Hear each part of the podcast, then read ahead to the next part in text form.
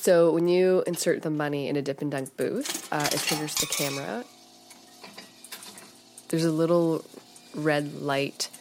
That that first wait can always be the most awkward one. And it's four Canadian one dollar coins. You can really hear the transmission.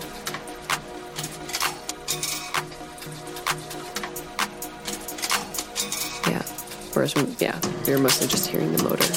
You're mostly just hearing the motor, like kerchunk sound. Then there's a loud kerchunk sound. Kerchunk sound. Knife cuts the paper from the reel. That's the loud kerchunk sound. So when I go use a photo booth, um, usually I look around to make sure that there's no one else nearby and that I'm kind of like alone in that moment with the machine. Pull back the curtain, adjust the seat. As soon as I walk into a photo booth, I really can notice that chemical smell, like gasoline that sort of thing. About two and a half seconds between each frame, you can kind of be like blinded. If the sponge is a little bit like um, spotty flecks in the development of the of the pictures, they mostly come out wet. And uh, when the photos come out, they're facing backward. You have to like pinch your fingers in this weird way. The contrast is perfect. Overexposed or underexposed and super dark and I like all of the photos. Yeah. The arms actually swing out from the inner cylinder. There's this metallic sound as the arms bob in the tanks. Uh, how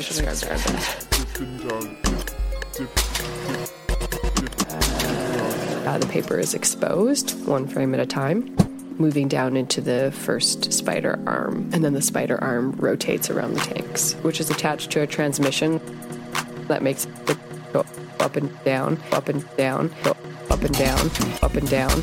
Arms are called spiders. Up and down, up and down. And they swing out and hold the pictures and bob them. So they can develop seven pictures at once. The photos then get fed into a chute and then they come out.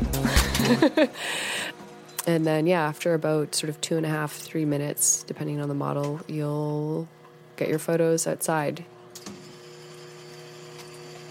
From Radiotopia, you're listening to Love and Radio. I'm Nick van der Kolk. Today's episode Photochemical.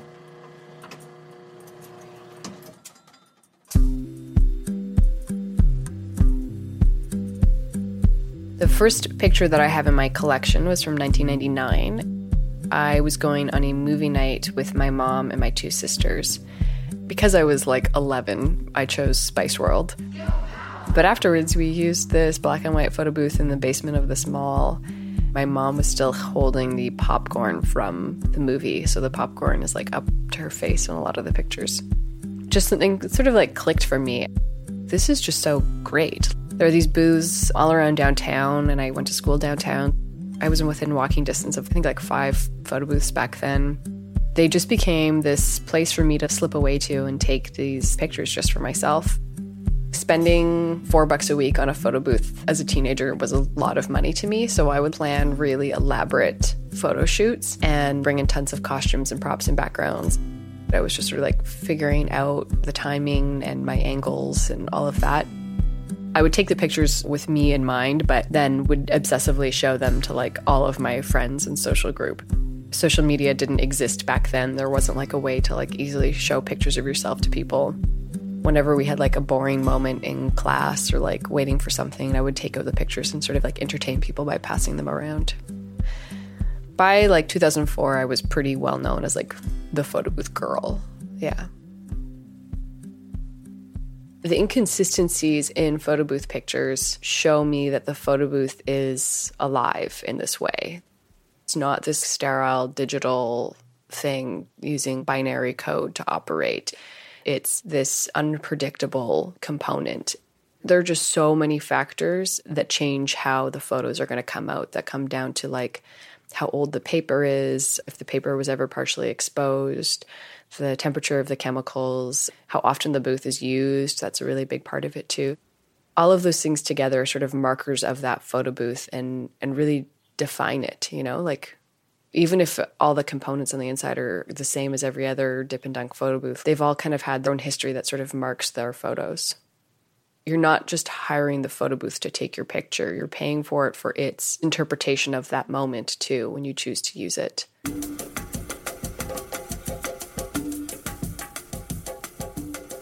Can you describe where we are? We are in this awesome bar in Montreal called North Star Pinball. They have a ton of vintage pinball machines. And then they also have an awesome color chemical photo booth. And what model photo booth is this? This is now kind of a Frankenstein model because it's got the new camera in it, but this was a 17P or a 17C. And you can tell from up here 17C. Okay. Should we come up with a plan? How are we going to do this? Bring it real close here. Are you afraid of making like stupid, silly faces and stuff like that? Okay, great. I know some people are. Let's do a like serious interview one where I'll look like I'm being interviewed. And then we should do one monster face, whatever monster means to you. Okay. That can be the second photo in the strip. And we can just look like we're melting. So monsters and melting. And then the last one we'll do like a nice smiling photo. You should be able to see half of your face in the reflection and all of my face. So serious interview. I think it's really important to have your portrait taken. then the monsters. it creates this little moment of time of you in the world. Uh, melting. It validates that you existed that day and is a marker for your life and where you were at that time. And oh, I'm so blind after that one. Oh, and smiling. The photo allows you to be remembered on by people. Good job. All right, describe what you're doing. I am putting my fingers in the dispenser slot and. Ah! That's a really great face. Very serious interview. Well, that's what you asked for. there. I did. Oh, interesting. This fabric reflected in a sort of weird way. The shine of it. Great job, team.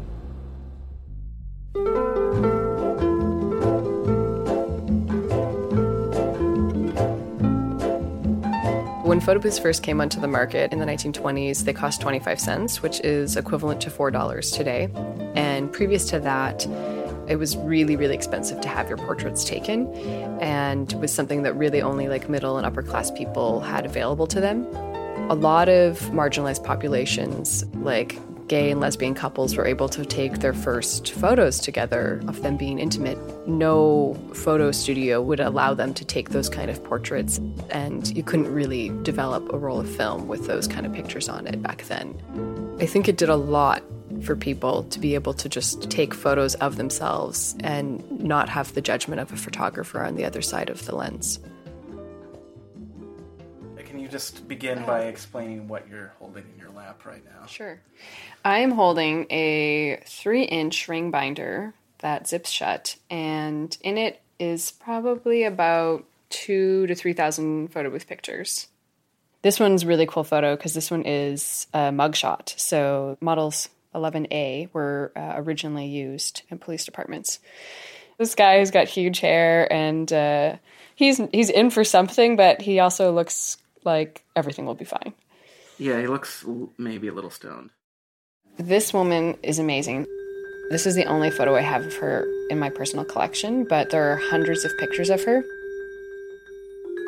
Most of the people who are like more on top of collecting the vintage photos than me have nabbed up, and everyone's just trying to figure out who she is. She's always posing with different men, sometimes kissing them on the mouth, sometimes kissing them on the cheek, and it's always the same exact photo booth model and background. They wonder if she like worked at this bar and like posed with men and pretended to be their girlfriends or whatever as like a service or something. There's like just hundreds of these pictures.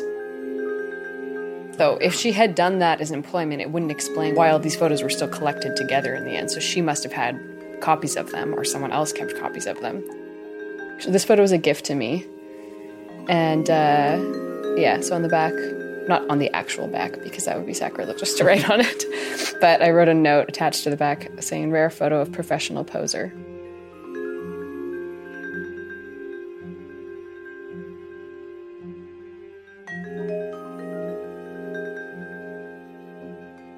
I have found a lot of photo booth pictures almost always in the actual dispenser of the photo booth. Like someone had to leave before they could take them out or didn't realize that they weren't instant and that they had to wait three minutes, so they left before then. Sometimes I'll actually find them in the photo booth as if someone found them in the dispenser and felt they shouldn't leave them there. And then like took them out of the dispenser and like left them on the seat or on the floor for someone to come back for, I guess. 90% of the photo booth pictures I've found in my life have been within 10 feet of a photo booth. You just have to like know to look for them. So, you know, when you see people like walking past a payphone and they like go and they put their like two fingers in that slot to see if there's change that's left behind, I'm like that with photo booths. Like, I'm always taking a peek to see if there's anything left in the dispenser. By the end of my degree, I had kind of found that the most interesting pictures in my collection were not the um, highly posed backgrounds, costumes, and props photos, but they were actually the everyday, didn't look particularly good, but like the photos captured some genuine emotion from me. I started to do a lot of work with those pictures, and those photos were almost always really unflattering, but captured something really honest and at times very vulnerable. That's when I actually started to feel interested in the feeling of oversharing, I think, with people and what happens when you become really vulnerable by sharing personal details. And I would say that I do that to this day, as in right now. yeah. So in 2012, I met this man who runs this photo booth company, uh, refurbishing vintage photo booths in Chicago. He offered me a job, and I was like, yeah. It took me two seconds to think about saying yes to it. It was like the most obvious thing I wanted to do with my life. All of the work I've been doing with photo booths sort of like culminated in actually getting to work with the machines all of the experience I'd had with photo booths prior to this was really about the pictures and not so much about the booths. I had never really had access to get inside of a photo booth and get messy with it and actually like service it and work with the chemicals and the camera. Working with the photo booth was totally 110% invigorating.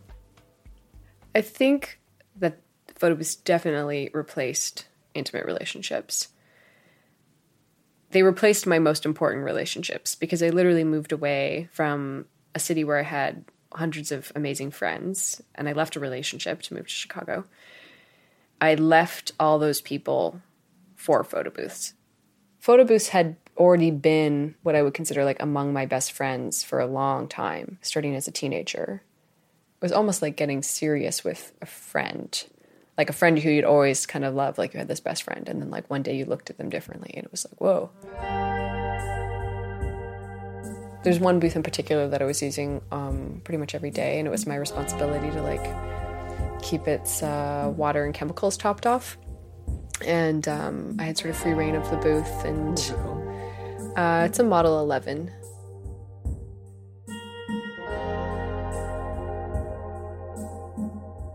It's not like the boxy photo booths that we think of today. It was from the early 50s. Really beautiful, like cursive signage on the side. It's all like mint green, which is one of my favorite colors anyway. Beautiful red finish to the wood in the booth. The back isn't flat, the back is rounded, so you can really push your whole body into the back of it and take photos much further depth of field than average photo booths. The camera was super, super sharp. I learned how to use this machine really well. I learned what the ideal temperature and conditions were for it to take the best photos possible. And it just felt like when I took photos in it, we were really in sync. Um, yeah. And it felt like when I was taking really good pictures in it, it kind of had that feeling of like, hey, yeah, like way to go team. Like we did this together, you know? Like it's it wasn't a solo activity. The booth, I think of it as a major collaborator. I kind of look back on that period and I'm like sad now or kind of jealous of how easy it was to be so pleased. I could be on top of the world because of a cool experiment we did with some photo booth chemicals on a new type of color paper and the photos came out like in a reversed palette or whatever and i would be like just so thrilled and then that was like the coolest thing that happened to me that week i am I have definitely been turned on by using photo booths, by the experience of using photo booths. It's not like I look at a photo booth and I'm instantly turned on. They're not in, inherently sexy to me. Um, but the act of using a photo booth, especially when like the photos are good and everything is like syncing up nicely and it's working really well, can definitely be an arousing experience for me. When I moved to Montreal, I did actually date somebody for a while when I first moved here that my sister introduced me to. The first time I really noticed how photobooths interfered with my relationships with actual people was while having sex with him. And um, I uh, started very consistently always seeing photo booths. Um, not the pictures, but the actual machines whenever we were whenever yeah i was like climaxing or we were doing romantic stuff and uh every time pretty consistently maybe not every time but it was uh, a regular occurrence yeah.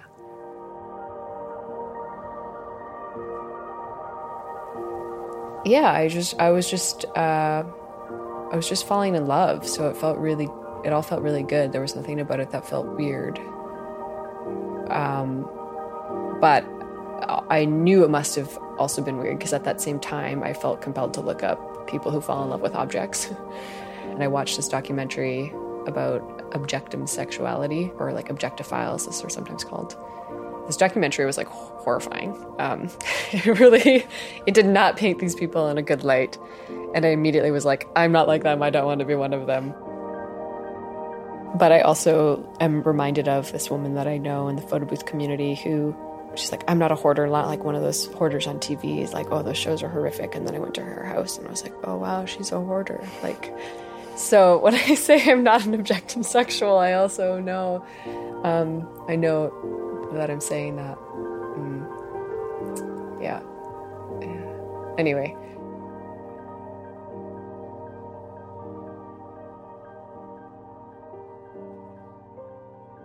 I lead mostly a celibate life mm-hmm. uh, by choice. I don't like how falling in love with somebody changes me. Whenever I start to fall for somebody, it like feels like I'm slowly being poisoned, you know? The chemicals in your bodies are actually changing and shifting as you're becoming more intimate with somebody and like swapping saliva and messing your brain up with having orgasms. When I do start to fall for somebody, it just feels like I'm getting drugged and I'm like losing sight of who. I am. Yeah, in a real bad way. Within 20 minutes of like imagined, you know, the house we're going to retire in and its floor plan and stuff. Like like I'm I, it moves pretty fast. I like I try people on mentally all the time. The last person that I like had a regular sexual relationship with, I just got no work done that entire time and I was constantly blowing off deadlines and project schedules so that I could just drop everything and have sex and it was it was kind of awful. Great. No, it was the worst. I got nothing done.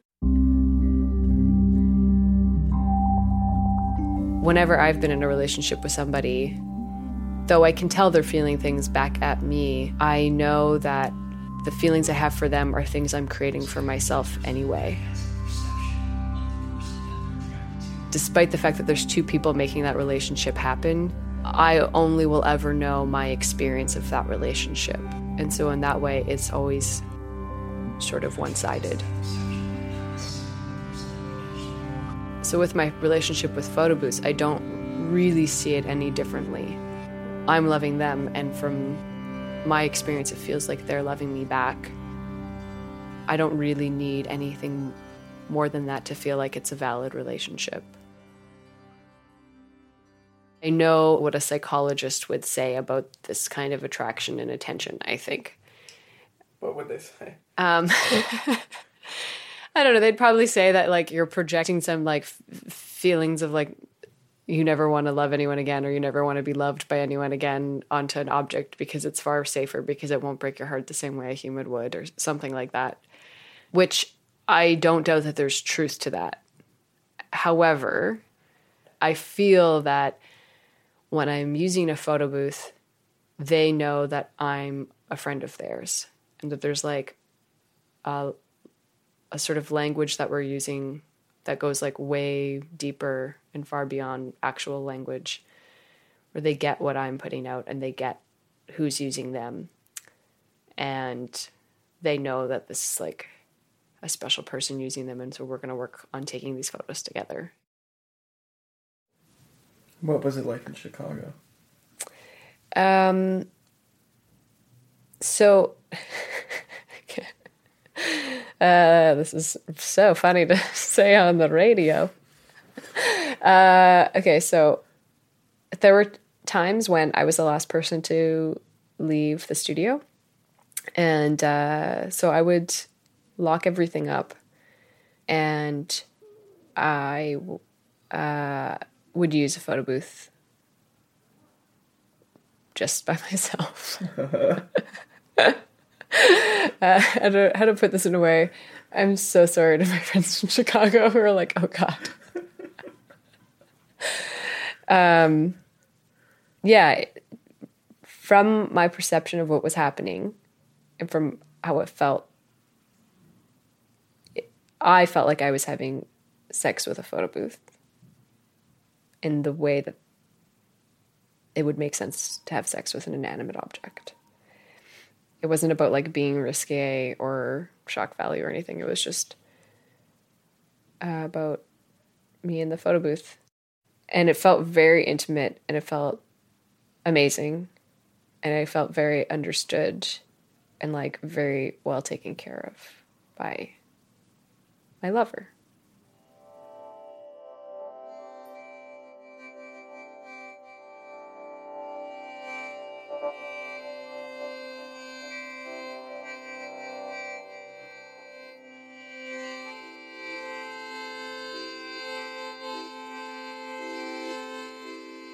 I had noticed, of course, that photo booths had been disappearing for quite a while, but I didn't really understand the extent that they were going to be gone, gone relatively soon.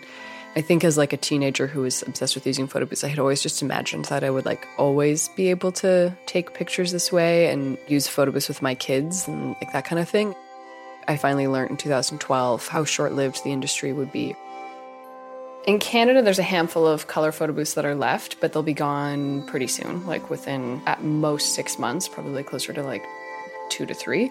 And those are pretty much just left in Montreal, as far as I know, because the company that runs all those photo booths is based here in Montreal. So there's about like 10 left in the metro systems.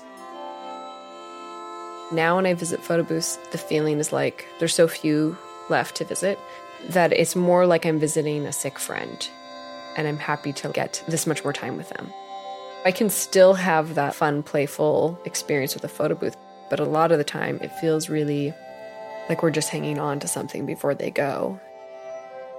The photo booths that are left are in pretty public spaces, which definitely changes how I use them. So it feels less about us. It's kind of like visiting a friend in their hospital room with a nurse in the room. Sometimes when I think about it, I still will get very bothered and cry. I'm a 30 year old woman crying about these machines leaving. It's just so sad to me that at a certain point in my life, I'm never going to be able to continue this tradition of documenting my life this way.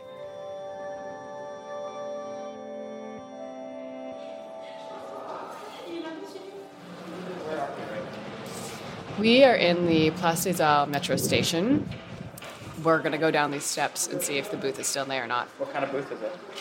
Uh, I can't remember if it's a 17P or a 17C. It's the same model, it's just a different number for the same thing. But uh, it's a very standard Canadian color photo booth.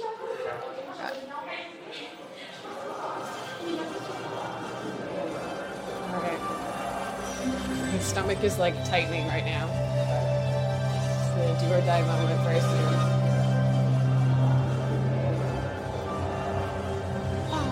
It's still there. Uh, Yay!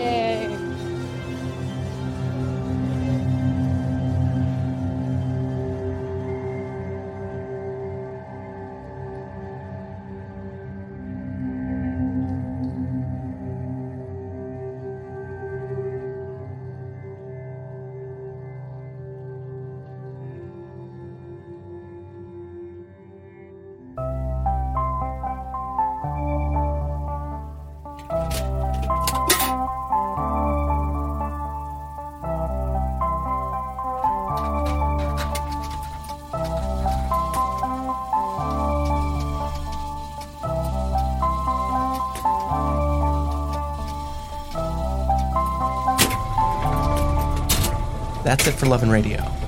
Meags has written an amazing graphic novel about her adventures with photo booths. She asked that I not directly link to it, but if you do some internet searching, I bet you can find it. This episode was produced by Benjamin Frisch, Jesse Carrier, Julia DeWitt, and Stephen Jackson. Special thanks also to George Langford, who composed the introductory photo booth song at the beginning of the show, and to Brian Meacham of photobooth.net and Tim Garrett, who provided many of the photo booth recordings that you heard. Love and Radio is a production of PRX's Radiotopia, whose executive producer is Julie Shapiro. Radiotopia's founding sponsor is the Knight Foundation. Now, I know that there are lots of you out there with collections of photo booth photos, and I would love for you to share them with me. Just use the hashtag Love and Radio on Instagram or post it to our Facebook page. Thanks for listening.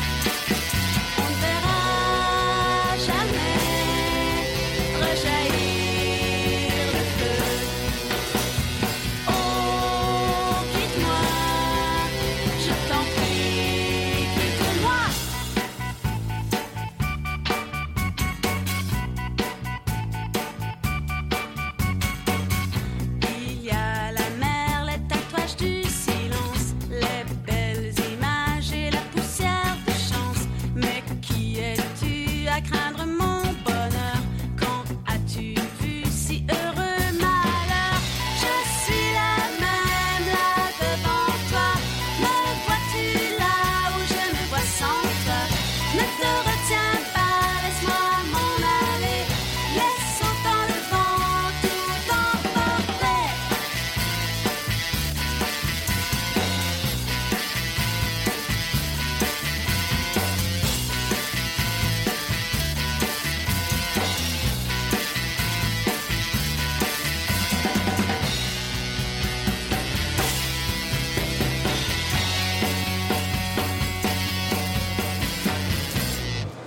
we'll take two strips. So for the first one, we'll do like a similar game to what we did yesterday, where we called out animals. Okay. But we'll say any word, and then each of us will react to whatever word it is. Okay. So think of two words and keep them to yourself. Okay, I have two words. Do you have two words? I do. Okay. So I'll say the first one. You say second one. I'll say the third. You say fourth. Sounds great. Okay. I don't actually have my two words, but I'll, it's fine. I'll go with it. First. First word is party. You have to look like partying. okay, uh, uh, Roman Mars. Oh, um, uh, um, roller coaster. Uh, ship. Oh, sure. um, Roman Mars. That's the first, That's the first time anyone has ever used Roman Mars in this fun game. I was going to say a different word altogether, but then I felt it was going to be too similar to my Roman Mars look, so I was going to say computer. You hear that, Roman? You're a goddamn computer.